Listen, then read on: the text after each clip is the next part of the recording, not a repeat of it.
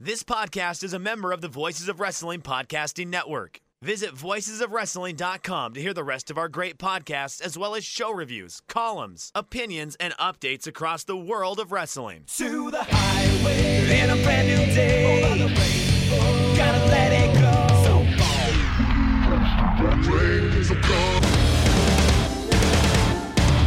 fast to finger down.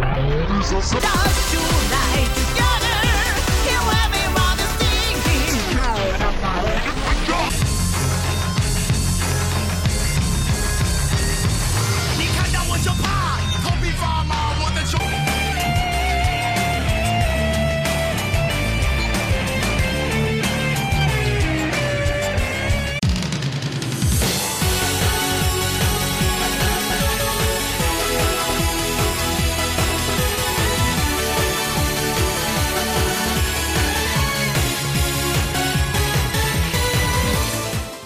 Welcome back to Open the Voice Gate for April 20th, 2021. We are members of the Voices of Wrestling Podcast Network. You can find us on the Voices of Wrestling podcast feed, or you can find us on our own dedicated podcast feed on all podcast platforms and applications. You can follow us on Twitter at Open Voice Gate.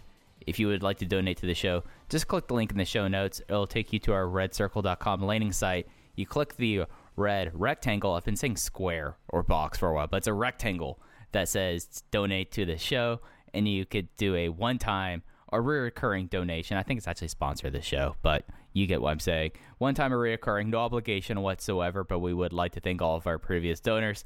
I'm one of your hosts. It's your old pal, Aaron Mike Spears, joined as always my friend and co host, Case Lowe. In case it is the unofficial holiday of one of the lamest unofficial holidays possible, but I have to ask you, are you smoking that good good today, Case? Because I know you're not. I'm just wondering to see if you know strains of weed, because knowing how you are, I'd be completely surprised. Knowing surprised. how I am, oh my goodness, Mike Spears. Uh, this is true. I, will I'll be doing the same bit tomorrow morning with Aaron Bentley. So Uh, d- d- I am nailed to the X. I'm true till death. I am armed with a mind. Whatever other straight edge cliche that you want to throw out there. I did not. I did not wear a straight edge T-shirt today because I thought that would be a little. It would be a little too on the nose. It would also just be really sad because I didn't leave my apartment today, and just like the idea of of self owning the cannabis consumers in Illinois, where it's legal anyways, by wearing my Have Heart T-shirt in my studio apartment, that would have been a little much. It's I, I am I'm fine with uh with the consumption. It doesn't bother me. I live by a, a dispensary that constantly has a line outside of the door, which is always a little jarring to me, just because yeah, it's it's always just you know like young, athletic, trim, good-looking people out there. It's like oh god, that's it's it's just not a part of my life, and I forget And- that it's a part of other people's lives. And, and- like the thing is is that like south carolina it's not even close to legalized but like well whenever you like you hear like people like celebrate it and whenever like i mean my emails like the the various 420 related things i've seen today case i'm just like all right y'all have done it don't worry about legalizing it. Pot's not cool anymore because because if if I'm getting DoorDash telling me like, hey, you've got the munchies, here's ten dollars off of your cookout order. Like, what is the point? And then also, I'm willing to bet I, I I'm firing on all cylinders today, Case. If you if you couldn't tell, I, I'm willing to bet that nearly everyone in that dispensary line, well, it, it sits a sits a perfect type. You know, I, I would say that that like the, the the people that you would be talking about the dispensary line, and you know, and Look, Well, it's on well- the north side of Chicago in Wrigleyville. Yeah, There's uh, uh, there's a type there. Yeah, yeah, yeah, yeah. So it, it's just like I'm just like, all right, y'all, like whatever at this point. Like, of course, we need to expunge all all marijuana possession arrests and you know, like clear the deck there, of course, for the carceral state. But come on, like I, really. I mean, look, I, I- I work in morning radio. I work on a show that's live 6 to 10 a.m. every single day. And if you think our entire show prep today wasn't, let's have listeners call in and tell stories about when they were high, you would be mistaken. It was pretty much four hours of that and that only. But you know what? Hey, it made your life easier, so that's one reason why we could celebrate this day. Oh, it was the, the formatting sheet of like the notes I take so I can pull clips for later. I was like, well, this was a story about somebody being high, and this was a story about someone being high, and I'll clip that story about someone being high. It was, uh, yeah, not a bad day at work by any means. but we are not here to talk about it, even though everyone jokes around about natural vibes. You know, W- w- we're talking about the latest week in Dragon Gate. We've had our. I was actually surprised to say to see this. Not that they've only had one Fukuoka weekend this year, so it's their second Fukuoka weekend of this year. We are coming to this week is a pretty big week coming up ahead with with uh, a, the, the monthly Kobe Sambo Hall show, of course, but more importantly, the start of Speed Star Final Countdown in Higashi, Osaka on the 24th case. So, just off the top, it's an interesting week. We are ticking down the days to Dead or Alive and King of Gate. We spent a good bit of time talking about that last week, but you know, we have these four shows that they had until Dead or Alive. We have the final kind of build up, and we're seeing the the the I, I don't want to say like the undercard stuff because there's title matches being behind there's but but they're fleshing out the Dead or Alive card. So like, what's your let's do a little bit of a mental health check. What's your mental health on Dragon Gate after you know last week was a tough week with that Korakuen, but we had two shows in Fukuoka, and now we we're looking ahead to a pretty big Sambo Hall show, and of course the start of the Masato Yoshino retirement series. Uh, the question of how my mental health is doing uh, versus how is my mental health in Dragon Gate, those are two drastically different answers. Of I will- course, I yes, will, yes. I will answer the Dragon Le- Gate side of things. leading question leading question from me i apologize No, uh, I am pumped because I thought there was a lot of fun stuff on these Fukuoka shows. I thought there was one great match this weekend and a number of other things that I, I quite honestly really, really liked. I think the upcoming Sambo Hall show could be very fun. There was some stuff there that caught my eye. The Masato Yoshino show on April 24th. At the very least, I think the last two matches are going to be uh, pretty solid. And this Dead or Alive card, the way it's shaping up with Skywalker versus Kakuta, with Yamato and Kai versus Dragon Kid and SB Kento in the cage, and now Masaki Mochizuki and Takashi Yoshida versus Kaito Ishida and Kazuma Sakamoto, that is as strong of a three match lineup as they have put together in quite some time. So I, I you know, we'll have some speculation on other title matches they could do on that show, but yeah, I'm pumped for the next few weeks. There's a lot coming down the line. And then, you know, obviously, once we get past Dead or Alive, we are straight into King of Gate. So I, I'm looking forward to it. I feel much better about the promotion uh, coming into this week than I did last week. yeah uh, that that was kind of what my response was to the fukuoka de- double shot i don't need to go on my rampage about across fukuoka as a venue for this promotion like i do every time we talk about it but Did you think, by the way, did you think the venue, and I don't know what the attendance numbers are or were compared to prior shows, you probably do. I thought the venue looked really full this time around, which was nice to see. Well, funny you mentioned that. Uh, combined attendance for the day night was 603 versus 529. Yeah. So pretty that, far up. That that yeah. that uh, second show, the opening match, Susumu Yokosuka goes, goes into the crowd, and they kind of do a nice pan of the hard camera side, people that you normally wouldn't see in that venue on camera. And I thought, Right. man, there's eh, there's quite a bit of people there. That's kind of nice to see. Yeah, but like eh, the, the venue felt more lively for sure this week, and then like yeah, like between these two shows, like there there will always be some going through the motions wrestling that happens when you have two matches in a day, and especially like the way that Dragon Gate does it and how they kind of, you know, you you know who's going to be in a featured match and one they're going to put forth full effort or that they're going to go for it rather, and then some match that's like all right, I'm opening the show with. uh uh, I'm opening the, the, the show. We're gonna get the natural vibes dance. I know what I'm gonna be doing here, and you know, piecing through like th- these two Fukuoka shows, I thought that overall it was the the the storyline stuff. There was some storyline stuff I'm kind of like, okay, I'm ready to see like the blow off. But overall, you know, I mean, not the worst Fukuoka weekend, and we and I have one notebook match. I think it's a different notebook match than you have, Case. So there's a lot in this weekend in Fukuoka. Well, let, let's run through it quickly. Let's talk about this first show. All right. So as I mentioned earlier, or I just mentioned, attendance massively up, 603 across both shows. this one, in comparison to the one earlier this year, 278 to 238. So usually in these double headers, the the front half usually kind of eats it, and then and then the second half is such a bigger show than the, it ends up being like this. But still, 279 there is pretty strong attendance. Uh, uh, I'm going to start reading down the results. I think it's probably the best way to handle this case, and we'll we'll, we'll go and revisit the stuff that we feel like it's worth revisiting after I go through each show. Sounds good to me. All right, so the first show, these are up on the network until the 25th.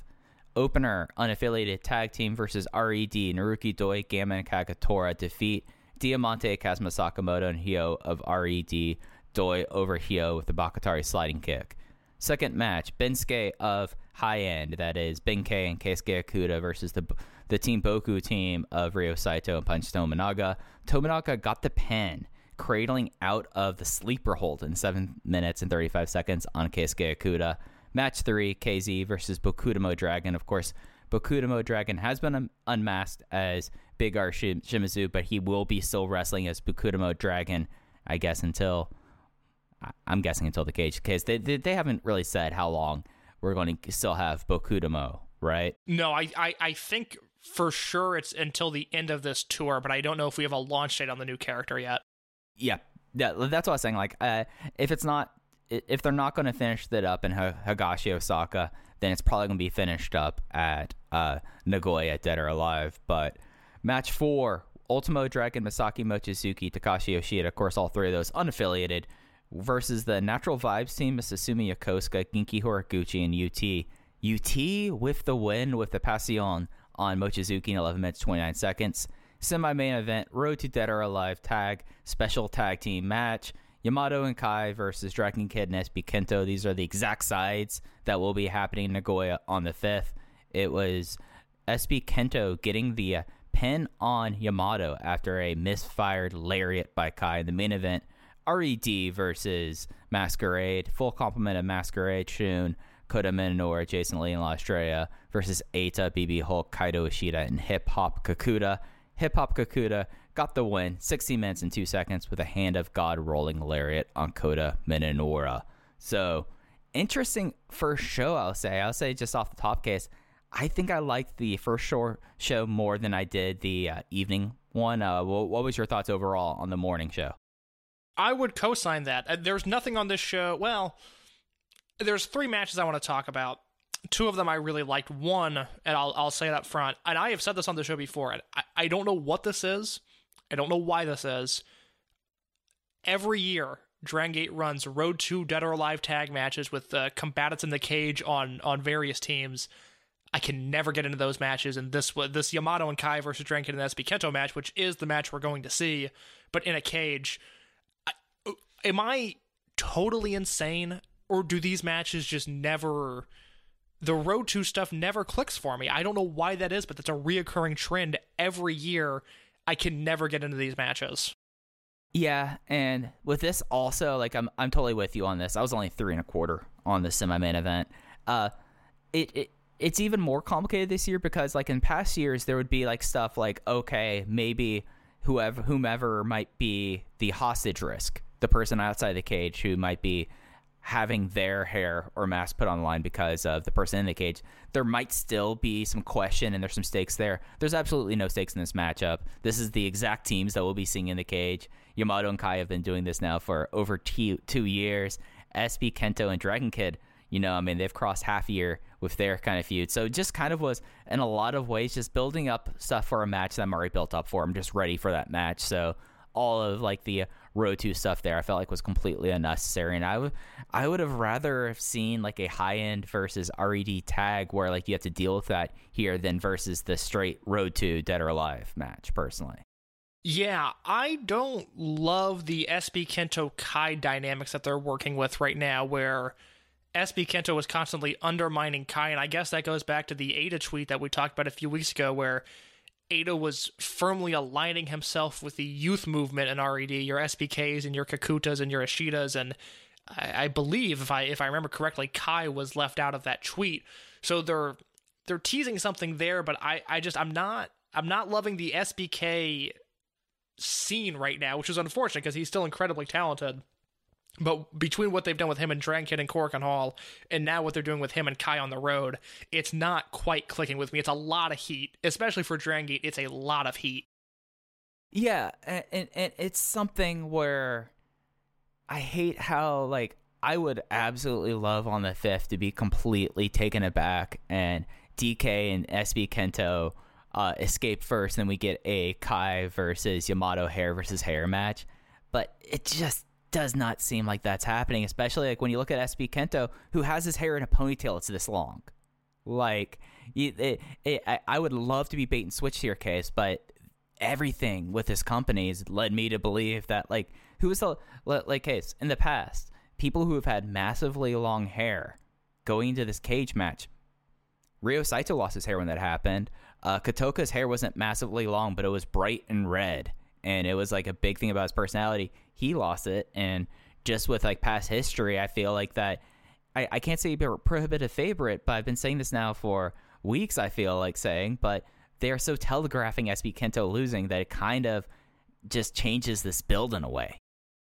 Yeah, which is fine because I, I still think come May 5th, if we get the satisfying conclusion of Dragon Kid shaving his head in the middle of the ring, great. Story's paid off. I completely understand the destination that we got to, even if I didn't love the journey all the way through. But, you know, we're looking at a schedule where we have this show, we have the Kobe Sambo Hall show this week, we've got the uh, Higashi Osaka show, the Yoshino Homecoming show that you just talked about, and then at the start of May, I mean, we've got a number of cards here, and it's going to be a lot. What I'm assuming is going to be a lot of SBK and Kai and Yamato and Dragon Kid nonsense, quite frankly, uh, with the Osaka show and the Kyoto show, uh, the two Kyoto shows before Dead or Alive. So it's just we're going to see a lot of this, and it's not. It's just not landing with me right now.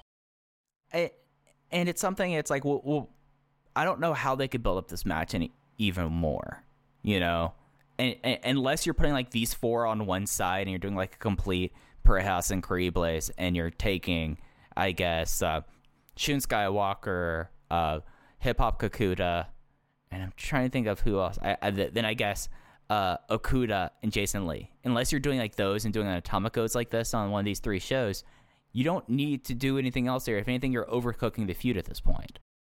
Yeah, absolutely. It's just it's going to be a lot. I think it's going to be frustrating to get through. But again, with this promotion, I- I'll reemphasize this point over you know their 21 years of history for the seven or eight years that I've been watching, uh, you know, on an active basis. They've earned my trust. I, I have a feeling this will play out uh, in a satisfying way in the end, but I'm not loving the journey uh, to get here right now, which I talked about a lot last week with the finale to that Korakuen Hall main event. Yeah, yeah, yeah. And I mean, these matches are so angle heavy that it's not like like okay, we know how the feud's going in the past, but with the ring work is here, so I'm okay if still seeing it. Like it, it it's a lot of gimmick stuff. It's a lot of like mask grips and and miss and misfires, and it's kind of like all right, you, you've hammered that that point, Wh- Which is crazy now. to think that we've got SPK fully ripping Dragon Kid's mask off on a Fukuoka double shot show. It, it's just. We've seen this. I really think that last Korakuen Hall show, they needed to establish that they can also have great matches while telling the story, and that didn't happen. And now, uh, again, it's just Sexy Boy Kento, SBK. It's just a lot of heat on him right now and it's a little it's a little jarring to see because I feel like the only time we see this level of dominance and it's an odd comparison to make, but you know we've seen Shingo run through guys in the past like a gym class bully. SBK is I- guess like the evil class clown, but he, he's presented with such dominance and is so forceful and and established as such a pest and a thorn in Dragon Kid's side that it's it's a little exhausting. I I would almost liken it is that he, uh, in high school, we had a kid like my high school was mainly a baseball high school. Like most, like we had like one person from football who made it to Kansas State. But if you're going from a Texas high school to Kansas State, that tells you where you are really in football. But it was a baseball high school, and there was a kid who came in that was throwing 90 already. He signed to Rice, and the only reason why he signed was he knew that, like, well, go- uh, there's no way they're going to draft me in the first few rounds. I'm going to go and do two years of college ball and then I'm gonna go play. Then I'll go get redrafted again. That happened to him. He ended up in the uh, Blue Jays org. But the thing is, is that like this kid was like so good at this and was like so smart. He was kind of like this prodigy that like it's not that like people like he like walked on water, but it was one of those things that he could get away with this and he could be like a shithead and he was kind of a shithead person because he knew like those kind of things. Hio's kind of that equivalent of like the the the just like ahead of his time athlete who's just let it go to his head. And I kind of like that character, and it's a different kind of bent from the Shingo one because, like the Shingo one, like that's a completely apt analogy there. I just kind of like how SBK has turned this on the head, and, and that's what makes this feud so frustrating. Is because like SB Kento should be like one of the more compelling people in this company, but like at this moment, I'm like, all right, I'm built up. I want to see this cage match. You need to stop selling me on this cage match. Like, let's see what what could happen in the cage. Yeah, so that is a, a, an unfortunate kind of cloud hanging over this main event angle, but luckily, at least for me, there was a bunch of other stuff that I liked on the show. Yeah, so I know you DM'd me before I watched this. It, it was a weekend with me, so I didn't get a chance to watch this stuff until last night and this morning. But KZ versus Bokudamo Dragon. That was a very interesting matchup that I know that you have some pretty deep thoughts on.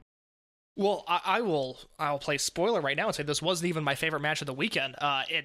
Okay. uh, yeah. There, there's. Actually, I thought this one was your favorite. There's actually something on this show that I ended up liking more, but oh my god! I mean, it's it's not victory lap worthy, but I, I told people throughout the entire masked Bocultimo portion, I said this guy is one shot put slam away from reminding everybody that he is capable of being one of the best wrestlers in the world. And sure enough, he drops the shtick. He has this straight ahead wrestling match with KZ, and I thought it was unbelievable. I went three and three quarters with this match. I thought it was so entertaining, and more importantly, again, we dealt with sleazy Big R Shimizu for the longest time, and I think when he was in that role, he lost his fire. To an extent, he lost his drive and it became very apparent. You see him here, and it's unfortunate that he's still wearing the the Ultimo costume, but without the mask, because it, I, I think it diminishes the effectiveness of it a little bit. But watching Shimizu with uh, grown out hair, but not the sleazy mullet he had going, he, had kind of a chili bowl working for him. But watching him where uh, you you know his role, and it's clear you can see his face. Oh my god, the fire he showed in this match. This is why I loved Big R Shimizu. This is why he got over with me in the first place. And he just happened to be in the ring with KZ, who, uh, as with King of Gate coming up, I- have to sit down and seriously think about what KZ's next step is because I, I think I think he could be in for a really big summer, and quite honestly, his performance warrants it. This was a terrific match with an incredible, incredible finishing stretch where you had Shimizu. It's funny, like the first time he did the La Magistral, it got like a laugh. It was like a, a punchline almost. Now he does the Lamahi Straw flawlessly. Like he's a Yeah. trained luchador, and he busted one out here for a crazy near fall. KZ kicks out. He hits the sky to schoolboy. That gets a crazy near fall. And then KZ does that Cobra twist submission, and Shimizu fights and fights and fights, and he finally taps out. This was this was the type of fun match that you know Mike and I have complained a lot about these Fukuoka shows. It's because they don't have matches like this where I could just sit down and get lost in this match. It's it, not a match that's on my spreadsheet. Certainly not a match that I'm going to think about for match of the year contenders. But if I was making, uh, you know, come December a best of 2021 Dragon Gate playlist, this is a match that would be on there. I think everyone should make some time to watch it. Yeah, I, I went three and a half on it, so we weren't too far. I guess now that I, our match of the weekend was probably the same match. Now that you mentioned this, because I thought this would be it. Uh, the thing that that got me in this match was as soon as the mask, like they had goofed around about his mask for a little bit, but as soon as the mask came off and they started going, this was a rather like hard hitting and stiff Yes. affair that like these two guys really like went for it, and it was a lot of fun here and then the way that they really heated everything up moving into the spider twist was just excellent stuff. Like this is the match that like I go three and a half stars. This I, I put this match. I need to update my list, but I put my la- the, this match on my like my recommendations list. Like this is why this I have recommendations list is for something like this match because Fukuoka does not usually have great matches. It's usually kind of dead, people going through the motions. But KZ and Bukudamo, I mean, I like the fact that Bukudamo has kept some of the Ultimo trappings and, you know, has a La Magistral. I mean, gives him a flash pen. Everyone in this, a lot of people in this company have flash pens, and he never had one. And it's a very logical one, and I dig that he had it. And, you know, this was an absolute blast. Like, it was, with the exception of the main event, the longest match on the show. Like, they gave this, they gave everything here a good amount of time. Fukuoka is not working under any sort of state of emergency here but like they definitely gave this thing time to breathe and it breathed and it breathed in a way that breathe that's great english but it, it like it, it, it was able to like tell out a, a strong story between these two. And i feel like that that kind of made that somewhat special. Mike, we'll see where Shimizu ends up at the end of the year, but if this is a guy who around Dangerous Gate, Gate of Destiny, even even Gate of Origin, which is a smaller show, albeit a featured show, if this is a guy that finds himself challenging for the Dream Gate, I think we're really going to look back at the past year of him losing the cage match, doing the gimmick change, and then coming out of it seemingly refocused and I and I use the term a lot of, of calibration, seemingly recalibrated in Yeah. the way he's he's not only approaching his matches, but the way that the fans are reacting to him. It seemed like a total character reset. And if this is a guy that finds himself at the top of the card towards the end of the year, uh, we are going to have to go back and really give Dragon Gate credit for what they have done with Shimizu because he was a guy that for so long was bubbling on the surface and had all of this potential, what I thought was main event potential. And then he spent that year in RED where, you know, he wasn't he wasn't bad by any means. I mean, he was a, a terrific Open the Twin Gate champion, but we we found his ceiling. We we suddenly knew what he was, and it wasn't quite, at least in my mind, what I thought he could be. But he's been given this new life, unmasked, and I'm really excited at the possibilities because, as I will continue to reiterate, pound for pound, one of the best wrestlers on the roster. I truly believe that, and, and this was more evidence of that. Yeah, no, for sure. And it's going to be interesting because, you know, nothing is settled in the unit landscape. I don't think that Shimizu will come out of this being a one here, but, you know, the fact that he might be even more believable Dreamgate challenger coming out of that, like that, that's a, that's the, you got to tip your proverbial hat. To, to to to all the uh, mysterious matchmakers in Kobe if they pulled this off in the way that like now that you've laid it out for me like I could totally see that happening and that's incredibly fascinating. Yeah, just compared to I, I, I think if you know, even if he loses his hair in that was September, it it just it, was a character reset, but it, wasn't enough. There was still a little bit too much of the old Shimizu there, and they gave this time. And we said, you know, this Bukaltimo character would run its course. It would likely be done by Dead or Alive. It's likely going to finish up at Dead or Alive. It, and it's just it, it's starting to become an incredibly satisfying story and I really like the potential that this has. Even if you know he's a Twin Gate champion or you know a, a strong a strong uh, uh kingpin of a Triangle Gate team, I think that's a win. But from what I saw in this match, the fire that he showed and the reminder that he is as good of a wrestler as he is. I, I am once again thinking like, man, Shimizu in the main event scene. I could see that. I can really buy that. Oh yeah, for sure. And it's going to be interesting to see how that all will play off. And the last match I wanted to touch on, case, and I have a feeling now that with with like this very bad build that we've done, might end up being your match of the weekend as well. It was mine. It was the main event, the Masquerade versus RED tag, and an interesting kind of facet they did in this match, case, in my opinion. Uh, uh, what the fuck? BB Hulk turned the clock back to 2010 in this match. I, I mean, were you as impressed by him as I was? Because I Hulk, I thought was like the best guy in this match. Oh, he, here's the interesting thing. I thought the interesting thing about this match was the fact that they had Masquerade dominate for like the first four or five minutes, and then Kakuta just laid people out. But Hulk was great in Kaku- this as well. Kakuta did rip. I was so impressed though by BB Hulk, and it's once again. You look at who's in this match. It's BB Hulk and it's Kota Minoura, and I don't know what their relationship is, but I am dying to know because since August of last year, every time these guys get in the ring together, Hulk is so giving and works so hard when he's in the ring with Minoura. It's it's unbelievable to me. It's something that I don't even know of another comparison because you know you and I, I, I think are probably higher on Hulk in his current stage than most people, but it's not like we're thrilled seeing BB Right. Hulk all the time. But when he's in the ring with Minoura, he looks five years younger. It's every single time these guys are together. I- I'm really bummed. They're in the same block for King of Gate, but their singles match is not going to make TV, and that is a real bummer because I would just like to see what that looks like given their interactions in the tag matches. Uh, but yes, this was my match of the weekend. Four stars from me. Uh, Minoura and Hulk were tremendous, and Kakuta down the stretch, with the exception of the fact that this is the second show in a row where Kakuta has kind of screwed up the Hand of God Lariat, and that is uh, He goes low. yeah, it's weirdly concerning. I, I, I don't love that, just given who he is in his sort of unestablished position going into the biggest match of his life. I would like to see him nail the finisher. That's something that I think we can work on going forward. But he ended up picking Minoura up. The second, the second hand of God he hit looked like it sucked. He hit Minoura so hard with that lariat, and and what you end up with is a four star match to close out the first Fukuoka show.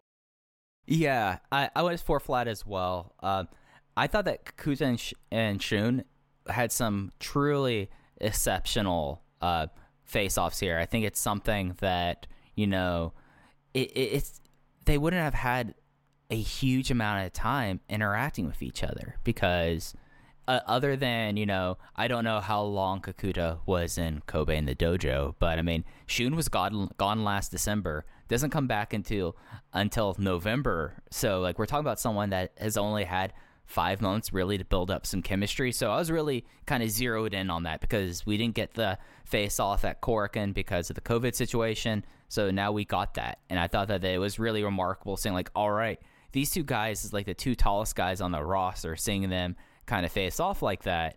I thought that that was really kind of rad there. And just the way that he put people down and just completely you know just dealt with business uh, I, i'm i'm i'm vamping a little bit here because i think because i thought i saw somewhere that there's a pile driver that uh, he's now using as a move as well but i cannot find it right yes, now. let me. Uh, yes, I, I know the tweet you're talking about. It's just going to take me a second to find the tweet, but but at uh, Memorial Gate, that was what Kakuta used to beat Ben K, and I cannot think of this Twitter right. user's name. I, I I know exactly who tweeted it, and I can't think of this guy's name. Uh, but I, I'll say about this match, yeah, it's it's another one of those things. You know, we've been talking a lot off the air about the upcoming Dragon Gate and MLW partnership. And by the way, if you follow Davey Richards on Twitter, Davey Richards did retweet the MLW Dragon Gate hype video today, and I am all about that life. Uh, but it's just once we, we, I, I mean, they were in Fukuoka Hakata this week. Okay, so I wonder if there's some- some memories that they might have of Davey Richards' one storyline. Uh, it it, it rocks so much. Uh, so th- there's a lot to like here, but my, my point bringing up the MLW thing is that I really think the chemistry that these guys have, your A and your B RED team against Masquerade in any form, is a match that I think would make a huge, huge imprint in the United States. And and to be clear, the hip hop Kakuta finisher is apparently called, and this comes from at Lorenzo Music Rec on Twitter, the bottoms up pile driver. I, I, re- I, are we certain that's real? Because if that is, they are they are curbing on the square on a level I've not anticipated.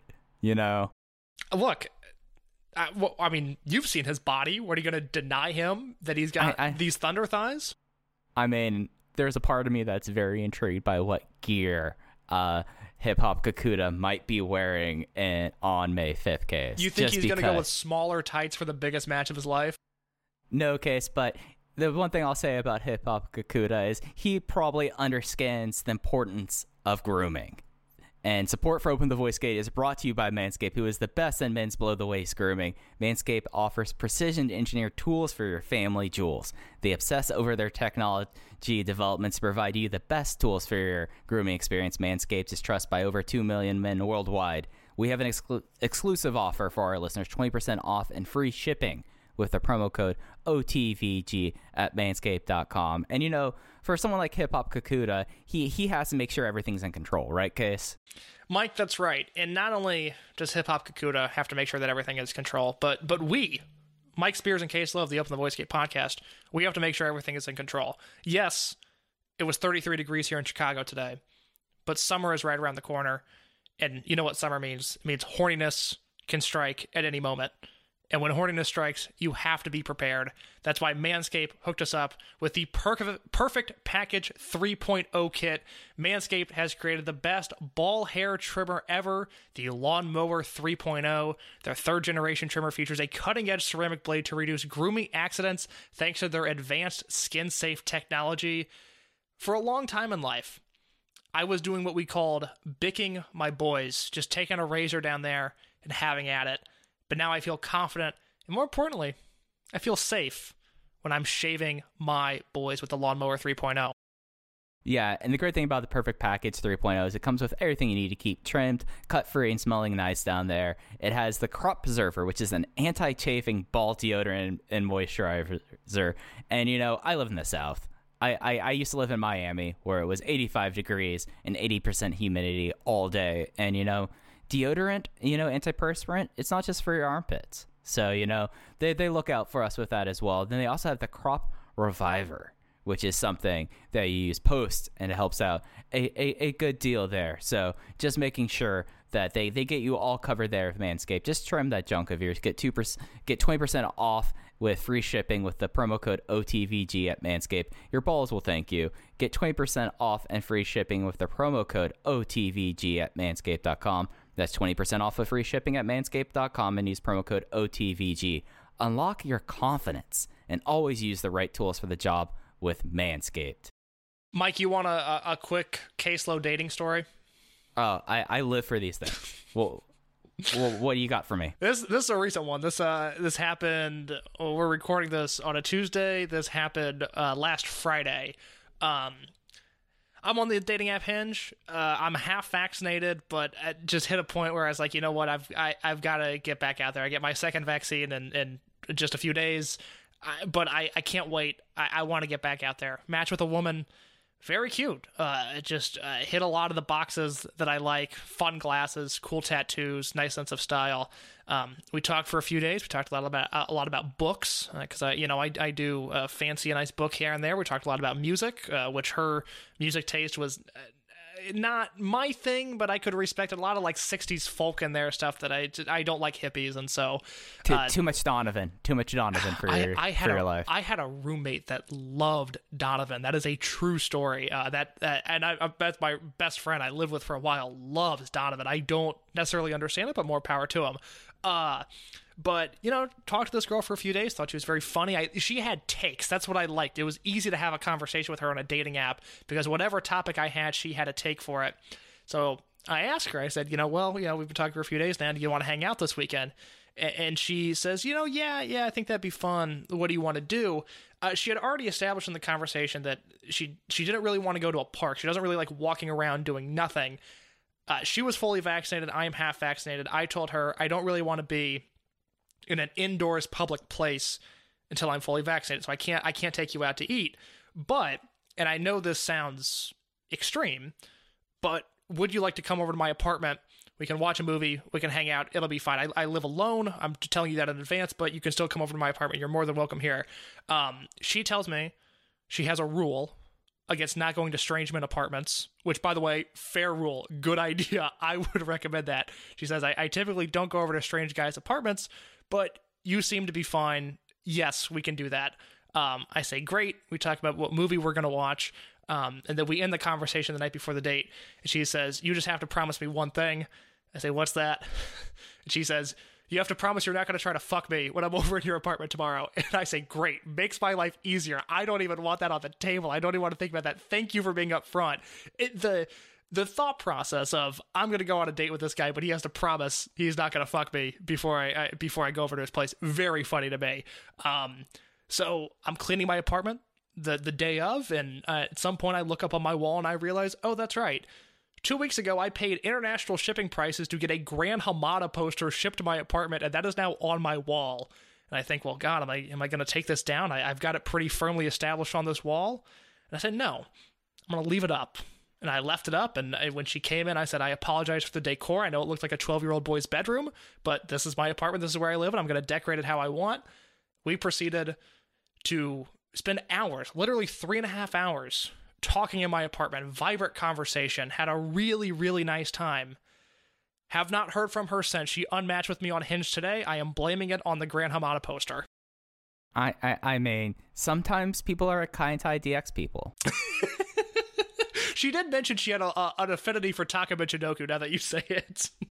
I mean, I, I was expecting, you know, maybe some uh, Dick Togo, maybe Shiryu, but, you know. No, specifically not Dick Togo. That was firmly established in this conversation. She was not interested in Dick Togo. And quite honestly, that is a policy going forward that I, I, because I, you know, there's like a weird. We talked about being straight edge at the start of the show. The song um, "Out of Step" by Minor Threat is I, I don't drink, I don't smoke, I don't fuck. And there was a, a large conversation in the straight edge community when that song came out of like, well, is Ian MacKaye preaching abstinence? Like, what's his deal? And and his point was, no, I'm just very against the hypersexualization of society, and I personally don't partake in casual sex. Now, I don't either, but that's because I host a Japanese wrestling podcast, so I don't necessarily have the opportunity uh, to commit those acts. But I fall in line with the same thing. Like, I was looking to take this girl out on a date. I just don't know what to do because we're in a pandemic and I don't know where to go. Uh, but I really, really like the logic of I will come over to your apartment. You just have to not fuck me. And for me, it calmed me down. It eased my anxiety immediately. And uh, one of these days, I will get a second date with someone. I, I, I mean, like, of course, my reaction to either promises and, and like, I was like, my, my mindset is like, it's a really sad state that, like, that has to be, like, implicit, all of her, all of her reasoning. I just want to make it abundantly clear. completely justified. Logical, the right Oh, thing to do.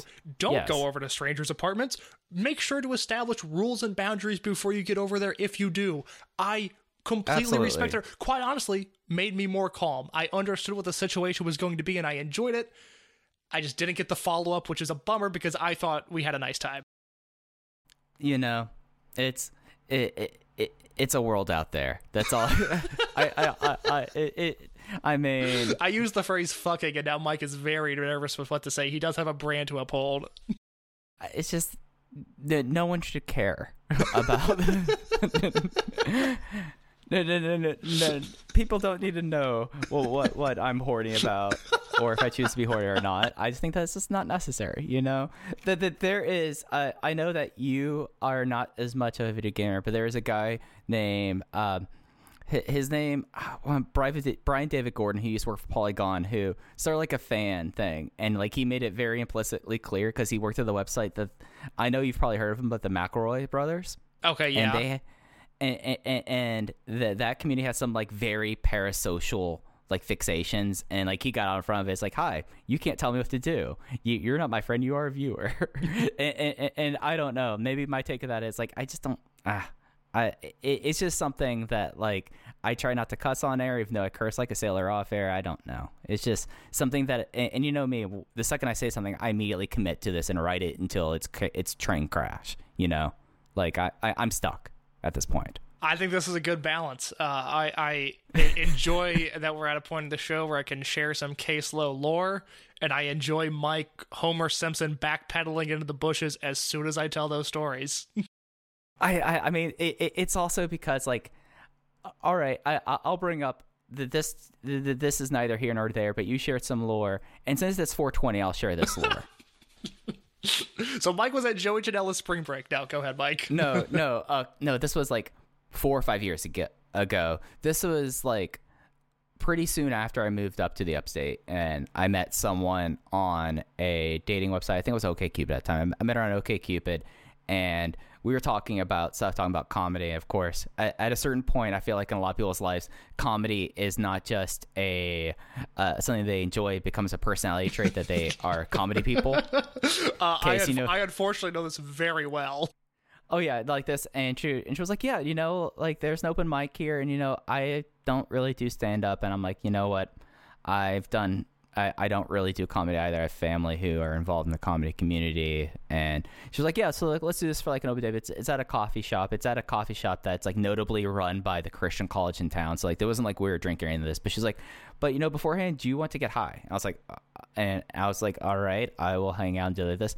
And it proceeded to have one of the most awkward dates of my life, and to the point of she went to the restroom in the middle of the set, uh, the open mic in between acts, and the MC because she just completely was like because like you you know this case think about an open mic for a lot of places for unless you're a new person trying out you're trying out new material trying to get like the beats down and when you're a la- and when you want to have like laugh breaks in your phrasing It- right It's it's Well, a it's the equivalent of a house show match. Right, yeah. The the thing was that uh, she was enjoying it so much that she was laughing at everything and throwing people off. Like noticeably, like this was like a seven o'clock thing. Like it was not late. And after that, and she, the, the guy was like, "Is is she okay?" It's like, "No, yeah, she's fine. She's fine." I think. After that, never talked to her. Never saw her again. Both of us kind of decided, you know what, this was a bad one. So be careful on 420, everyone. If you're gonna go, high, if you're gonna get high and go on a blind date with someone to a comedy open mic, make sure that that. It, and here's the thing, it was her weed. It wasn't mine. Yeah, no, this this is this is all on her. I, I should note that the the woman that I saw this past week, very into weed, uh, let me know that multiple times. Was telling me stories about her on acid before, which I was not relating to at all. Uh, but you know, they're funny stories. I I enjoyed them. You, you, you don't have any opinions about microdosing case to get through your day? Look, I mean, the I, I lived with three kids my freshman year of college, and two of them, one of them loved Donovan, the other two, just so into acid, just to like a an, an honestly scary degree. Where I think about who they were in August of that year compared to May of that year, and I was like, oh man, they got dumber. Like it's it's hard to be around these guys because all we it was freshman year of college. You don't have a ton Sure. going on, so. I, I we had a DVR, we had cable that was paid for by the dorm, and then we paid to have a DVR set up there. So what we would do is we would just have King of the Hill, The Simpsons, and Family Guy and Bob's Burgers. All we would record the series whenever they aired on Adult Swim. We had them stocked on the DVR. We also had Seinfeld too. So every night we would come home and. Uh, my roommate and I, who, who, you know, he's the one that likes Donovan, we would sit there and enjoy our comedy. The other two, would either smoke an ungodly amount of weed or every once in a while would just be like, no, we're just going to trip out tonight and, you know, watch King of the Hill or whatever. And I'm glad I lived in that environment because I was so I was so not around that in high school that this very quickly ex- it was like exposure therapy. I was like, okay, I have to be around these guys now. One of them, this is my favorite story from college, and we'll talk about Fukuoka in a second, but I, I like this story. Uh, one of my roommates started dating a girl that lived across the hall from us, like literally 15 steps from our dorm to her dorm. We went home for Thanksgiving break uh, that semester, and when we came back, all of her stuff was in our dorm. She had moved Right. in to uh, our our place over Thanksgiving break, and we were like, "Yo, like, like it's not a big deal, but like, why?" And he was like, "Well, you know, she's she's fighting with her with her roommate. She can't live there. She's gonna live with us." It's like, yeah, but you didn't really run that by us. And like, we hear you guys just in, interacting, to say the least, a lot. You know, maybe run that by us. Uh, so she was living with us for about two months, and then one day they went to the Chicago Zoo. It was her first time doing acid. She had done it with her boyfriend, my roommate. And as the story goes, as the story was told to me, my roommate who was on acid saw a monkey in a cage at the zoo and he said that is me in this relationship. I need to get out of this right now. He broke up with his girlfriend at the zoo came back to our dorm room told us the story and as he was telling us the story it was our other roommate's birthday and he got a birthday cake delivered at that exact moment and we all had cake and celebrated this dude breaking up with his girlfriend and i don't think i've been happy since. Wow. That's hey, Mike. That's college for you. no, no, no. That's very much like you, you. You would think that like an age gap like this. No, no. I had a roommate whose whose girlfriend moved in, and they ended up getting married. But it was one of those things. Of like, guys, come on, just give me a uh, like. Luckily, this wasn't like the first week of school. This was like it wasn't like Thanksgiving where you're like, still trying to make like, friendships. And you can't. Yeah, be, this like, was really early to have another human move in. Yeah, yeah, and especially like at that age there as well. You're just like, oh my god. Well, like, and of course it played out that way. However, you know, t- microdose or, or I, I I don't know if they were microdose, but taking acid and going to the zoo and, and then using it as a way to break up with your girlfriend. that that's gonna be a story not just for like you're telling now. That's gonna be like. I, I mean, I feel for the woman because it's like, yeah, you- you're having your first drug experience of a certain type with your boyfriend you think you, you trust, and then he dumps you because he sees a monkey because he's tripping on acid, and, and, and then he goes back to his room of which you were living and you were going to have to move out in. Oh, she And- like like came into our room just like crying. It was just like taking her stuff out one by one. It was like this prolonged process. Oh, yeah. Oh, yeah. It's like well, we're like, I was not a fan of her. I did not like that she was living with us, and I was not certainly not going to assist help her move stuff out. She had to walk by us as we were having a conversation and every three minutes this girl was just crying walking by us and taking a box of stuff and taking another box of stuff uh, and that is essentially freshman year of college summed up in a nutshell man. And you're having cake. Was the cake already done this time? I'm starting fixating on the cake. The cake to me is the funniest so thing. it was it was a king cake um All 'cause it- yeah. So who got the baby? Did did did, did the dumper get the get the uh the, I the think king the, baby the, out of this? the birthday kid got the baby, so it worked out oh, well, that's nice. Um, that's nice. But it was, I mean, I'm someone that has awful dietary habits. I consume a lot of sugar, and I'm just lucky to have a uh, lucky to have a metabolism that keeps me somewhat in shape, somewhat kind of healthy. But I remember having that king cake, and I I don't think I had ever consumed that much sugar in a short time period. I started I started bouncing off the walls, and that stuff typically doesn't affect me, but it was just it was just a really intense 45 minutes. A lot happened in a very short amount of time. I would say so. I would say so. So the second uh Fukuoka show, I, I, I had a I had a nice way that I was like, oh, I see how we're gonna segue into the Manscaped ad. No way to segue out of dumping and eating cake, cake uh, king cake here. Uh, had more attendance. Um, uh, any big takeaways for our run through the card and we could talk about what we liked on it? No, just that the building looked very full, and then I've, I've, I've got a few matches here that I liked as well. Yeah, so this had 325, which I feel like that's their biggest attendance there since COVID hit. But opener, uh, Masquerade versus Natural Vibes, Shun Skywalker, Kota Minoura, Jason Lee, KZ, Susumu Yokosuka, Genki Horiguchi. Jason Lee got the win with a maximum driver in 11 minutes and 46 seconds. In the second match, Punch Tominaga and UT in the singles match, 15 minute time limit draw. Uh, second, the third match is an unaffiliated team of Ultimo Dragon and Saito versus the high end team of Big Ben K and Dragon Kid. Ben K pinned Saito after a spear. Eight man unaffiliated tag. Uh, one side was Masaki Mochizuki, Takashi Yoshida, Bokudamo Dragon, and Ho Ho Lun.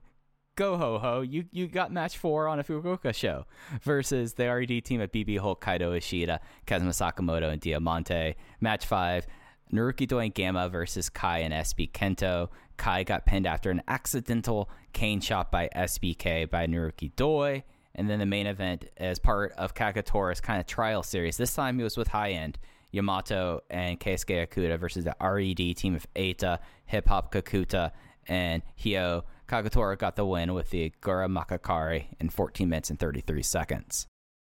I really like this show. There's actually there's quite a bit that I want to talk about here, and I want to start with the opening match. We saw Jason Lee survive multiple backslide from heaven attempts, and then he ended up pinning he ended up pinning Genki Horiguchi with the maximum driver. What do we think about Lee's current role? Do we think a title match is in line for him sometime soon? Not only do I think a title match is on the line for him soon, I think he's gonna show up like right after uh, Keisuke puts out Tominaga and challenge for the Brave Gate at Dead or Alive. I think that that's going to be a match on that card. So I, I agree with you, but I disagree with you. I do think Lee is in line for a title shot, but I look back at the April 9th Korakuen Hall show, where the opening match was Shun Skywalker and Jason Lee against Susumu Yokosuka and UT, where Jason Lee pinned Yokosuka. Okay. And I start thinking, well, you know, Jason Lee, Kota Minoura, and La Estrella, they're going to need ma- a match on this show. There's not a Triangle Gate match booked yet. Uh, would you complain at the prospect of Lee, Minoura, and Estrella versus KZ, Yokosuka, and Horiguchi? Oh, not at all. I think that that's actually a better idea because then at that time you'll have UT and Takeda Kame to do something else on the undercard. Oh yes, that is that that is true because we do get Kame back this week. Mm-hmm. Yeah, I, I like your idea more than I than mine. So we're going to use your idea I, from now I, on. I think I mean Ashita versus or I'm sorry, not Ashita. If if Lee versus Okuda happens, I'm not going to complain by any means. But two direct falls over natural vibes members and, and natural vibe natural vibes members that weren't UT, that leads Mm-hmm. me to think he's getting a triangle gate shot. No, I, I think that's entirely fair. And you know, this was my match of the show. I, I really, really enjoyed it. Uh, especially like Susumu and Jason have excellent chemistry together. With Susumu actually playing open Rudo for the first time in a long time uh, towards Jason Lee, and I really enjoyed it. I went three and three quarters on this match. I, I am not that high. I, I like the main event quite a bit. Um, there this, this was a other than the match three that that Ben K Yeah. and Dragon Kid versus Saito and Ultimo. There was nothing there, but everything else on the show I I liked, and I thought there was some sort of value to it. Yeah, yeah. Like the only other match that I was like, all right, whatever, was match five, but that's for the reasons we talked about with the uh, preview match. You know, like it was a fine match. I went three flat on on Gamma and Doi versus Kai and SBK, but it just was like, all right, we're getting more build up there. But you know, you would not think that a show with a Punch Tominaga singles match that went 15 minute time limit draw with UT would be as good as it was. I love this match. I didn't think it was a great match, but I loved No. I loved what this was. And it's funny because I think I think 2015 case this would have been his own personal hell, a 15 minute UT and, and Tominaga match, but I've changed, Mike. I've grown as a person, and I have come to find out that UT is honestly one of my favorite wrestlers in the world. And I, I just love this. That Yeah, mm. Tominaga is going in to this match with Akuda. He's woefully unprepared. He, I pray to God he gets destroyed. I, I don't. We don't need a, a banana peel win for Tominaga, and I don't think that's going to happen. But he's going to be in the fight of his life against Keisuke Okuda, and to prepare, he's getting stretched out by UT and they're trading submissions and it's this crazy mat based match. Like, God, this was fun. And they they I, I, they protected UT. And in turn, I don't think they hurt Tominaga. I don't think he needed the win. The 15 minute draw was fine for him. And they, they kept UT's gimmick of being this crazy sort of Yave style grappler alive as well. Yeah, like this, uh, like it's kind of become on brand for me to say like, oh, UT had himself a Prime Zone match, basically. But this is like UT is my favorite worker in the company right now. I, it, over the last like year or two years, really dating back to 19 or dating back to late t- t- 2018 into 2019, and then losing all that time, he's the person whose ring style like interests me the most and the two of them had like a really solid uh really solid match and it kind of played off the fact that uh as you said, Punch is so out of his depth this match. He caught Okuda here, and he kept on saying like he could fight Okuda, he could fight Okuda. He got his ass handed into him each and every time. And then when Okuda kind of pitied him, he got the win there and was able to do that. Now he realized, oh crap, I need to get myself prepared. And you know, facing the mini maestro is a great way to do so.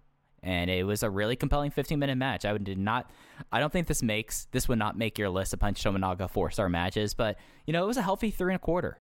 No, it, it- would not make the list of Punch Tominaga four star matches. We did a show back in August. I think we, I, I think I have the date right. I think we were reviewing the August twenty second Dragon Gate show, and I went down the list of literally every great Punch Tominaga match there's ever been, which was a sub- not a lot. it, it- not a lot, but more than you would think. I think that's a fair way of putting it. Um, this would not make that list, but similar to Shimizu versus KZ from the first show, although this wasn't as good, this was just one of those fun matches that, uh, you know, only the hardcores are going to watch this show. I get that. Uh, you know, even a lot of the people that are going to watch Dead or Alive aren't going to pay attention to this double shot in Fukuoka, but I, I wish they would because I think they would get enjoyment out of matches like this. Yeah, absolutely. I, I'm with you on that. Um, the other match that like I mean you mentioned it, uh, the main event was a whole lot of fun and we can start speculating again. We saw how great Kagetora was as Dance Hashimoto, but him and High End fit. Like he fits in a lot of places and that's what makes him so frustrating, right? Yeah, let me quickly make a note that after the fourth match, that eight man tag that had Ho Ho Lun in it, uh, Ashita pinned Yoshida, or I submitted him rather with the ankle hold, and then Oh yeah. Ashita and Sakamoto challenged Yoshida and Mochizuki for the Twin Gate belts. That'll take place at Dead or Alive. What a Twin Gate match! I mean that the the, the Mochizuki Ashita interactions in that match were ridiculous, and I think the last time those two had a featured match with one another. I think you have to go back to that final gate, which I think was 2016, where you Yeah. did Mochi Fujii versus Ashida and Yamamura, and uh, Ashida and Yamamura almost died in that match. I mean, it was like I've seen Mochizuki and Fujii beat people up before, but even this was like, oh, oh my god, like, oh, Y'all are no. going a little hard here. Did, did, do they owe you money or something like that? But no, uh, like I'm really stoked for this. Uh, Thanks for bringing this up, so we didn't gloss over it. The finish in this this match four, where uh, Ashida had him down the ankle hold, and then Kazma was in Yoshida's face, basically cackling at him the entire time, was such a cool image there. Like we've opined about Kazma Sakamoto and Kaito Ishida, but never thought about them as a Twin Gate team, and I kind of like it a whole lot. They're Oh, just it's, it's so fresh because you know because Ashida was Brave Gate champion for a year, we haven't seen him in a Twin Gate match since the end of 2019. We obviously had Sakamoto and Hulk teaming for a long time, and and while I've been urging Dragon Gate to freshen up the Twin Gate division a little bit, it might sound hypocritical to say uh, that I enjoy a team that Sakamoto is still involved with and challenging for the title, but to me, there is such a dramatic facelift with Sakamoto now teaming with Ashida.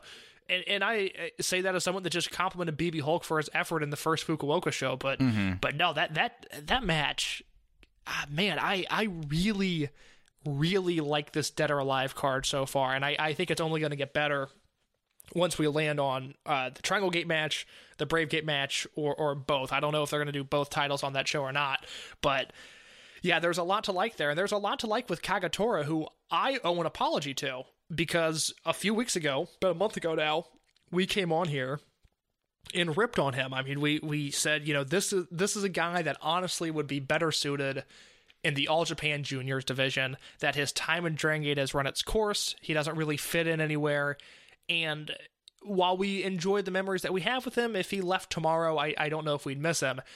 And in true Kagetora form, just as he's done his entire career, as soon as he was given something to do, as soon as he had something he could sink his teeth into, he has excelled in that role. I thought he was a ton of fun as Dance Hashimoto and Natural Vibes. Here as just Kagetora and high end. I don't think he missed a beat. I think he could team with Yamato and Okuda on every show going forward, and I wouldn't bat an eye. And plus, on this Kobe Sambo Hall show this week, he will be Bridge Book Kagetora teaming with the heel RED side, which I did not think they were going to do in this storyline where Kagetora is trying out every unit until he decides which one he wants to be in. I assumed he would team with the baby faces and choose from them. I think it's really cool that he's also going to be teaming with the heels. Yeah, and I I don't know. There's something in translation that I'm missing with Bridge Book. I'm just imagining that he really likes playing contract bridge. I was going to that's ask you. I, I certainly have not seen any reasoning why that is the name. No, no, no. But like, it works really well. And the, the the thing about this match that really did this to me, and this will be a old kind of on brand thing. Hyo kind of was the glue to this match. Like he was so good in this and played off everyone so well, and he was the person that, of course, would, would eat the fall. But he was the person that would eat the fall, but basically was the connective tu- tissue between like the this tag team and a guy who's trying out to join the tag team. And then you don't get a lot of uh, Eita, Kakuta, and Hyo uh, trios, but we're gonna get a we're gonna get a bunch of them because of the lead up to Dead or Alive. But just kind of, I felt like he tied the room together. I really uh, liked Kakuta on these two shows. I really liked Yamato and Kakuta in this match. I thought they worked really well together, and that's Yeah. kind of one of those things to have in the back of your mind. May 22nd in Hokkaido, one of the King of Gate shows that we'll get, we have Yamato versus Kakuta in a singles match, and that's, I mean, God, that's that that's one of those that could deliver to a very high degree. Yeah, that seems pretty spicy now that you bring that up. Uh, any more thoughts about this before we get into the show that we'll have Bridge Book Kagetora?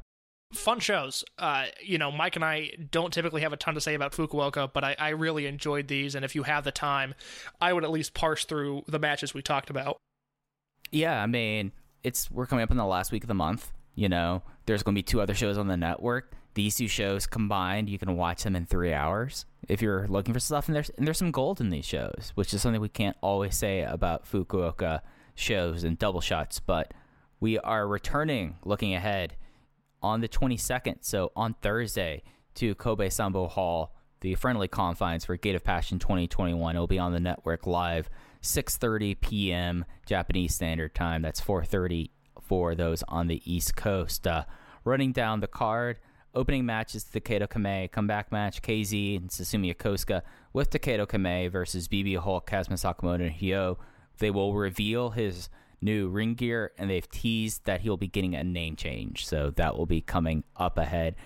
No, no one in this class has kept their na- their actual name, which I find is kind of funny. But then we have match two: Don Fujii and Jason Lee versus Genki Horiguchi and UT.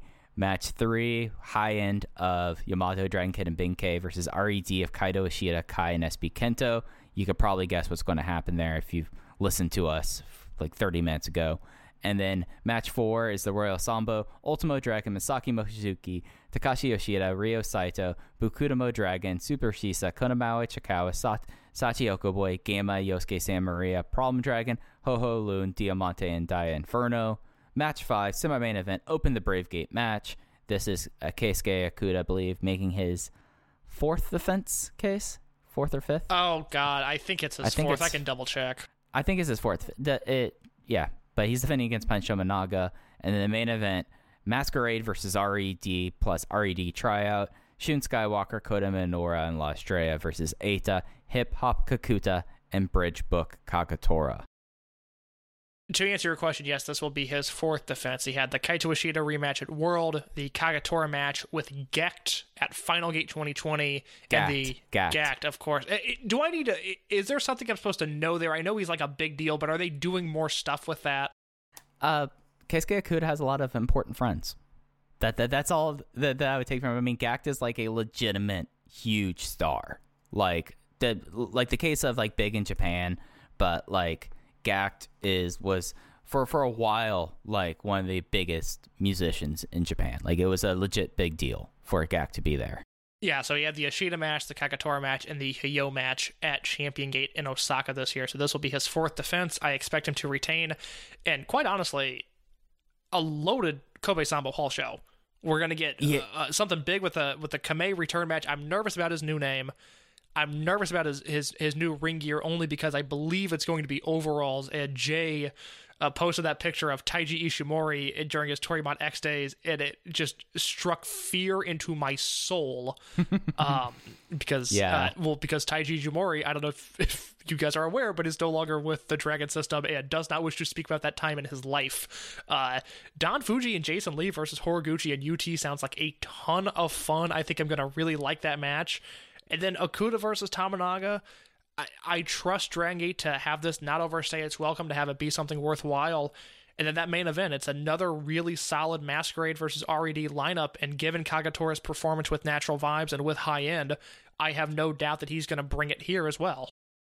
Yeah, yeah. I mean, revisiting the Royal Sambo, like like we did the Ichikawa storyline, that was funny enough for me to be like, okay, let's see what's gonna happen. I'm ready for what's gonna happen now with the Royal Sambo match. Like, if this is gonna be a way of getting a lot of people on the shows, then I'm sorry. I think some people at this point in their career should be only brought out for big occasions. Like, unless there's a, po- a point to this, I look at this and I look at the people involved in this match. I'm like, you know, I would like to see Shisa versus Bukudamo, Bukudamo, with like the idea of now uh, Shimizu knows Lucha. Like that is fascinating to me. Like I, I, I- could do without the trappings of that, but yeah.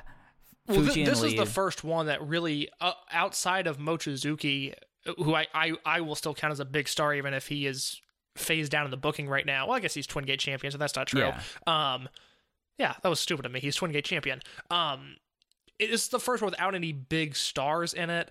I, I. Ultimo's in it. But yeah, yeah, but Ultimo's always in these. Um, hmm there, but like you know, we've had Yamato, we've had Ato, we've had guys of that caliber that are in their prime in these matches before. I still don't mind it because I, now that we know what these matches are, I don't think they're egregiously long. I think the Ichikawa stuff is funny, and I mean, what are we?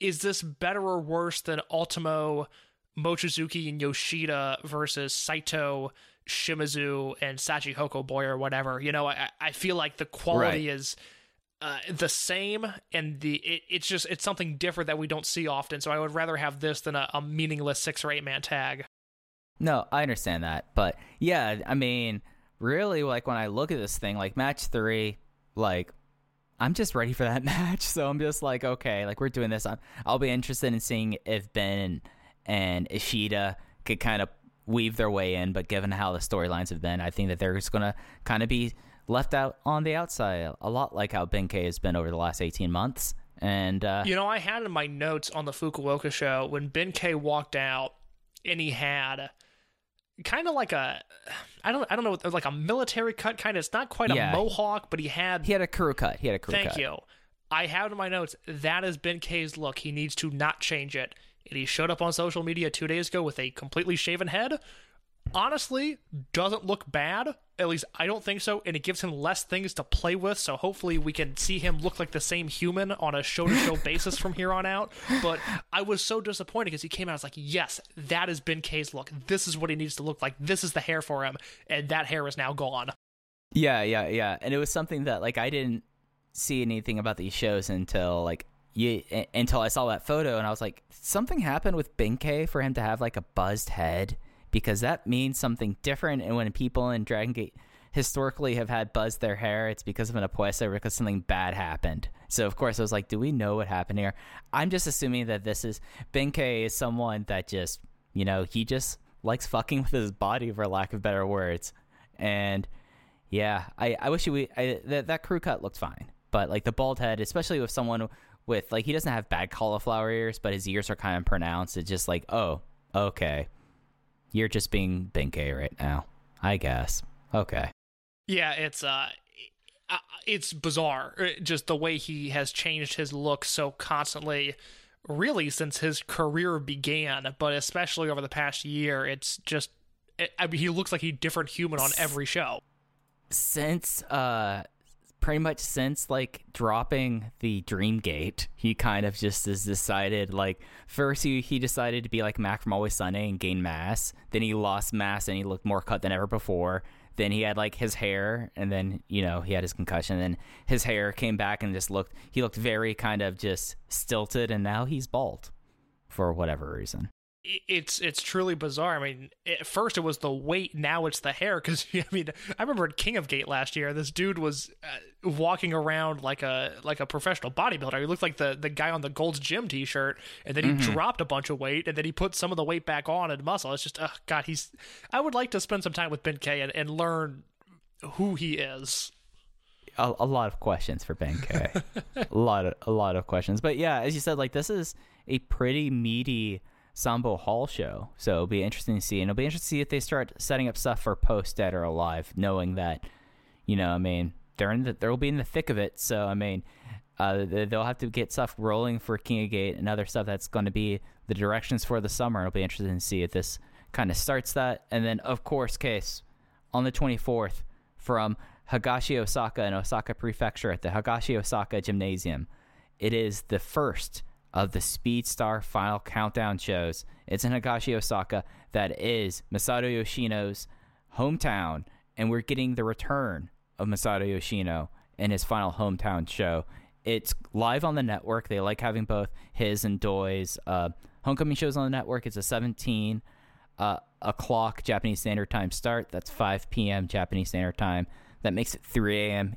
on the East Coast. And yeah, it's nice. Well, we were wondering if he was going to make it for these, but looks like that Yoshino is going to, at the very least, on these uh, final countdown shows, he's going to wrestle his final matches.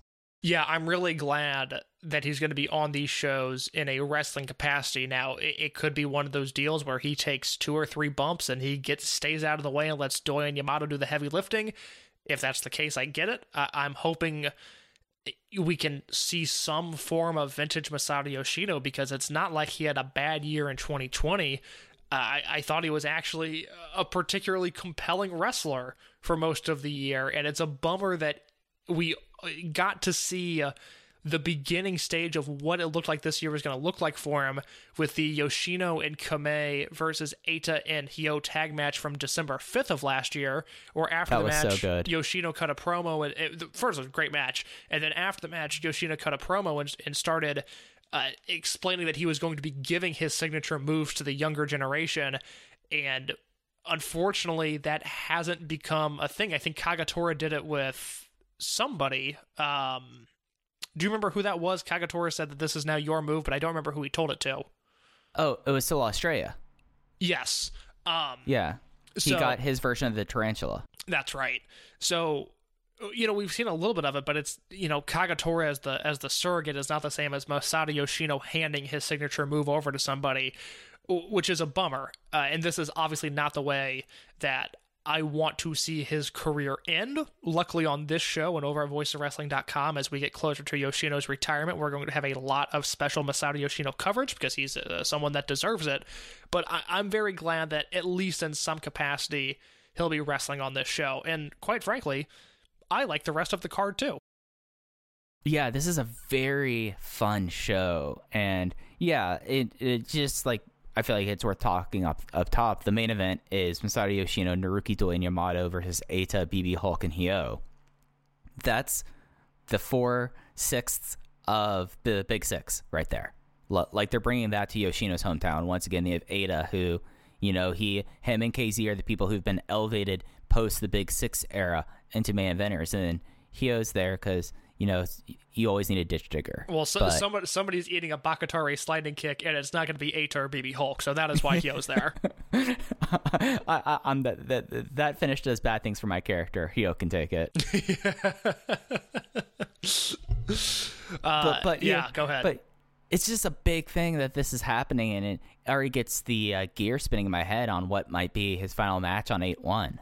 Like now that we're seeing like this, and I had no doubt that they were going to do like these kind of things where they could for Masato Yoshino. But it's nice that they that now pen has gone to paper, and that's what we're getting for his final hometown match. uh, let me be no fun for a second because I've Yeah. seen I've seen a few different people say this, and they're people that you know follow Dragon Gate to some extent.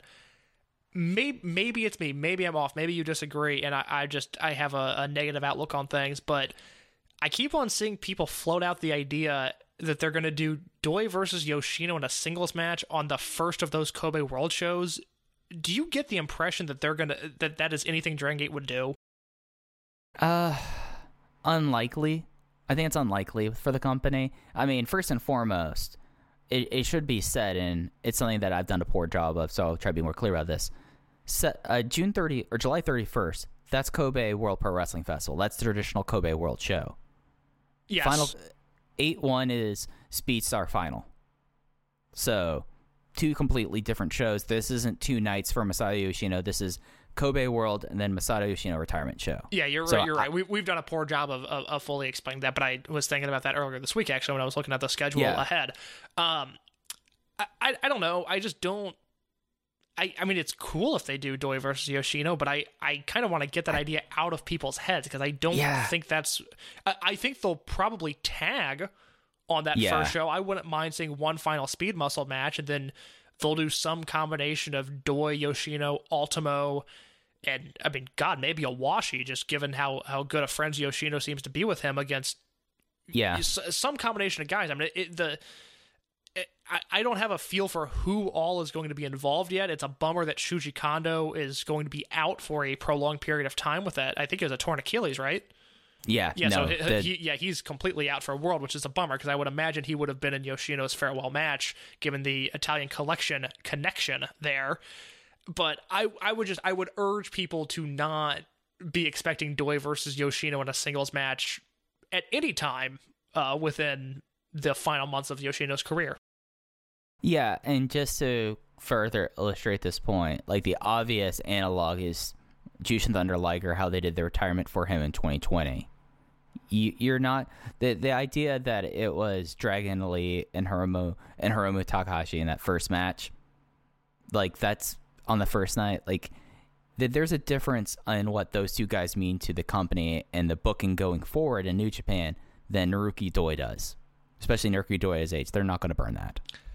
It'd be kind of cool if they did Doi and It- Yoshino oh, absolutely would. versus uh Doi and Yoshino versus Kakuta and SB Kento, which is where Yoshino got hurt. That's the last match Yoshino wrestled was on December 27th. They did Doi and Yoshino versus Kakuta and SBK. I would like to see them run that back because I think that would be positioning Doi and Yoshino against the two brightest future stars of the company.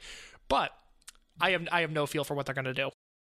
Yeah, it, it's honestly way too far out. Other than talking about okay, what's the Dream Gate match for for for uh, Kobe World? My opinion. So like you know, I just you're not going to burn Naruki Doi twice in, in the same weekend in Kobe Cannon Hall and stuff of uh, uh, that's not going to go further in the company. You know, like it's still Naruki Doi.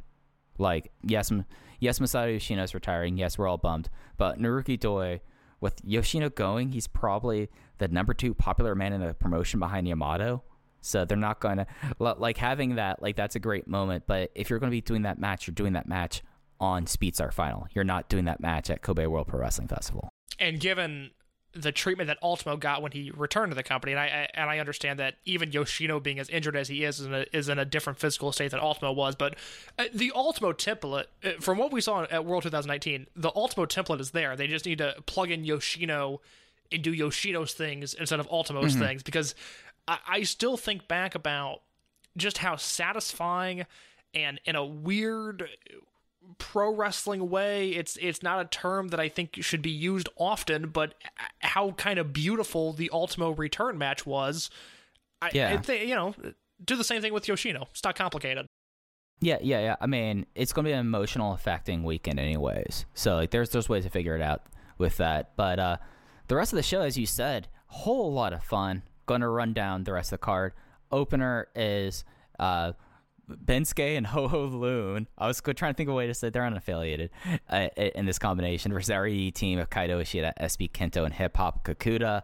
Second match, Ultimo Dragon and Dragon Kid versus Sachi Hoko Machine and X. Match three, Masaaki Mochizuki and Takashi Yoshida versus Kazma Sakamoto and Kai. Match four, Don Fujii and Toru Owashi versus Yasushi Kanda and Kagetora. And then match five is Natural Vibes versus Masquerade. It's KZ, Susumu Yokosuka, Genki Horiguchi, and UT versus Shun Skywalker, Kota Minoura, Jason Lee, and La Estrella. The main event, as we mentioned before, six man tag team match Masato Yoshino, Naruki Doi, and Yamato versus the RED team of Eita, BB, Hulk, and Hyo. fun show lots to like there i like that natural vibes masquerade match i'm very curious to see who who, who uh, x is going to be and it looks like a very watchable card Yeah, honestly, Kazma and Kai, I'm excited to see these two against uh, the Buddy Cops. You know, Kazma, like uh, we talked about earlier about Kazma and Hulk. The difference between Kazma and Hulk and Kazma and Ishida, Kazma is now showing more overt personality than he did with Hulk, and it's great. that's also a match where it's you know it's match three on what is typically a non-televised show so it's not that big of a deal but i'm very curious to see who takes the fall in that match because you've got your champions one of your challengers and then the main event of your next big mm-hmm. show i mean obviously sakamoto can pin yoshida or can pin mochizuki it's no big deal but i'm just eh, Yeah. that's one of those where the fall's not very obvious on paper i i, I don't know who is going to go over and who's taking the fall there And and then of course there's X, which is fascinating to me because you have Ultimo and Dragon Kid. These two guys don't tag team that often. Like they they play up on it, but the fact that two dragons are teaming, like these two are teaming, like the the, the two like dragons really are teaming against Sachihoko Machine, who I think we could say this, not break kayfabe. It's Sachihoko Boy. It's Masato Yoshino is one of his best friends, and X makes me wonder like. Is is Yoshino going to come out here and do a comedy match as, as Sachihoko Machine 3 as X, or are we getting maybe like Darkness Dragon? Kness comes as Darkness Dragon. It's funny. I, or we Ken- getting Kness was going to be my guess of just who can kind of fill this role. It, but is Kness hurt? I, I forget the last time we saw him. I'm guessing Kness is hurt. Like it's the safe answer. Is Kness hurt? Probably. but he, well, uh, he I mean, wrestled he- on uh, April 4th. It was a non televised show, Horiguchi and Kagetora against Kness and Kanda. I just noticed this. I I'm looking at Kness's uh, uh, Twitter profile, and June 27th, the 25th anniversary show for both Gamma and Kness. 25th, my goodness. Wh- uh, Is Kness, without looking this up, because I, well, I, you can look it up. I'm not going to look it up. That's why I'm asking you. Is he a war trainee? Michinoku Pro. Did he ever wrestle in Michinoku Pro? That I'm gonna have to look up myself. But both Kness and Gamma were Michinoku Pro trainees originally. Okay, so it looks like he has a few matches in Michinoku. He wrestled Mm-hmm. 16 matches, and I don't. N- none of these would be on tape because they're all singles matches and and probably opening matches. And then, yeah, big. He's a big Japan guy and a war guy, and then he ends up in Toryumon on their second show uh, as Yeah, under a shoe name. Yeah, well, he actually he wrestles the first show as Makoto Saito, and then goes to all caps Makoto that summer. Um, Yeah, where he's a dragon kind of thing. It, it was weird. fascinating career. Uh, one of those I, I don't even know of like a basketball comparison you can make or a baseball comparison, uh, but just I, I would like to see what that career looks like fully healthy. Yeah, I mean that's the big giant one if thing. Uh, I'm right now on Cage Match. Uh, apparently there's a guy named Junji.com who teamed with Ryo Saito to defeat uh, Darkness Dragon Yasushi Kanda and Differ Ariake in 2001. Who's Junji.com? I see that Uh, that name all the time. I don't know what the story is behind that, but I am I am Oh. well versed in cage match readings of Junji.com. oh, he's a Hamaguchi guy, better known as Junji Inazuma. Gotcha. Uh, Yeah. wh- while we're in this uh, random cage match hellhole, I watched a match earlier today uh, that made me think of you. I, I it's on YouTube, but it's unlisted, so I can I can send you the link. And listeners, if you want this match as well, I can send you the link. Um, Osaka Pro, August thirteenth, two thousand. There's a singles match between Masato Yakushiji, who I know you like, and the man that would later be known as Hubbo. They had a very fun Oh. kind of Prime Zone esque singles match. That is, yeah, yeah, yeah. That that would be that would happen on Spears Produce. Li- like we're we're gonna run that match back. Uh, Habo, you could come in the mask, in the tail. That's fine. But Masato Yakushiji, I've thought more about that wrestler. He will be making an appearance in my top 100. By the way, I think I've said that before. But Well, listeners, no. if you want to link to that, at underscore in your case on Twitter, let me know. Yeah. Yeah, but like the rest of the show, I mean, it looks like an absolute blast. And I mean, uh, Toru Owashi and Don Fujii tag teaming, that's fun. And, you know, even like the opener, Ho Ho Lun gets to hang out with the jocks. And who amongst us wouldn't want to hang out with Keisuke Okuda? Benkei over the last few weeks, I don't know. It, Benkei might be kind of exhausting to hang out with, but, you know, that that is a fun trios team, if you ask me. I, I know Jay is at least a. I, I don't know if Jay listens to the show. I know Jay is aware of the show. He definitely know it exists. He has been on the show. He has been on the show. definitely know the show exists. I can't say he listens to it, but if he does and he's hearing this, come dead or alive when you and Ho Ho are in the booth. Please ask him what it was like teaming with Okuda and Ben K because I don't know what the answer is going to be, but I know the answer is going to be funny.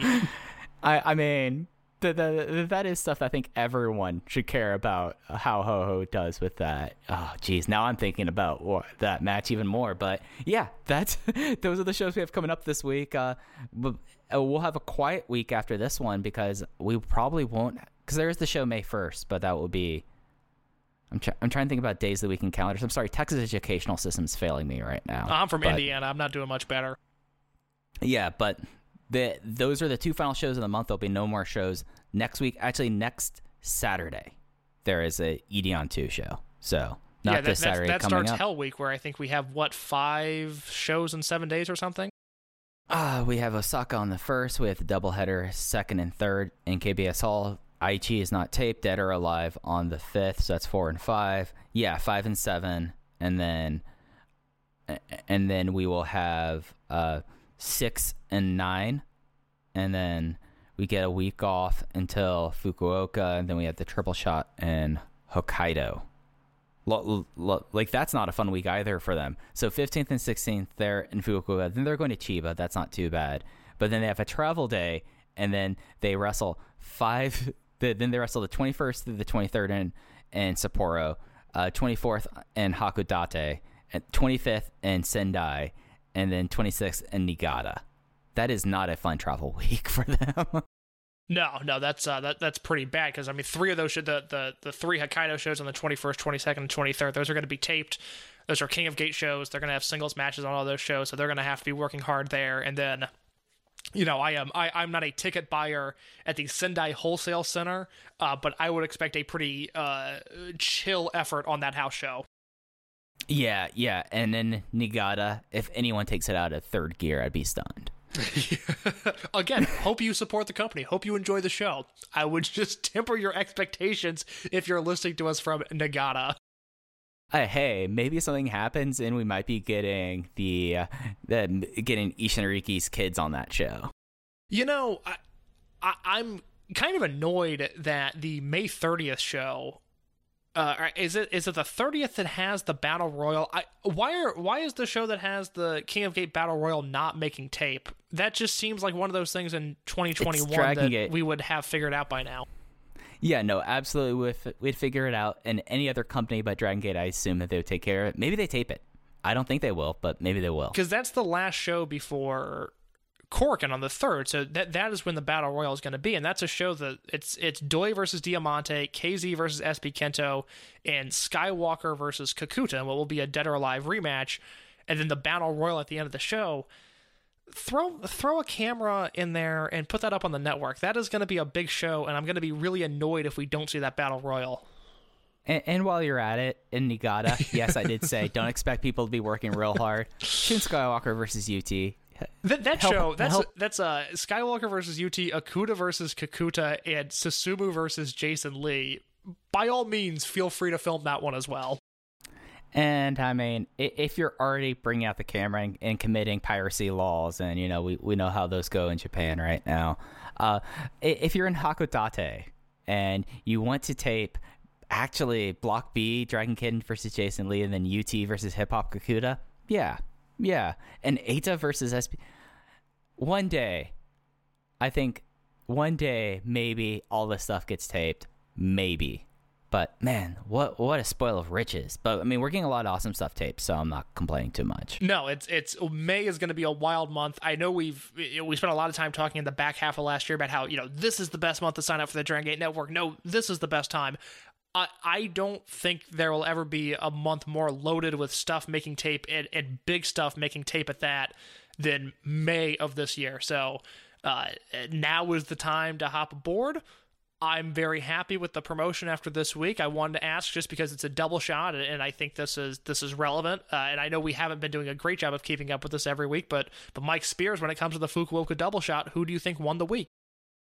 Who do I think won the week? Gosh, I was thinking about this as I was watching this case, and I've closed my notebook. Uh, you know, I th- I could be chalk and say Kakuta because he was in the two main events, and you know he looked like a star in both of those. What did Bakutamo do on night two? Yeah, uh, I KZ KZ I think had the most consistent performance across both nights. So KZ. I'm gonna go with Kakuta. We'll we'll we'll split the vote there, and I'm okay with that. So MVPs of this Yeah. week, Kakuta and KZ, and I think both of the matches that they were involved with are are, are worth your time. Absolutely, absolutely. So we went longer than I expected this time, Case, but we had to talk about about weird dating stories. but uh, anything else you want to hit on before we get out of here? No, I've been doing a lot of audio today. I am I'm done now.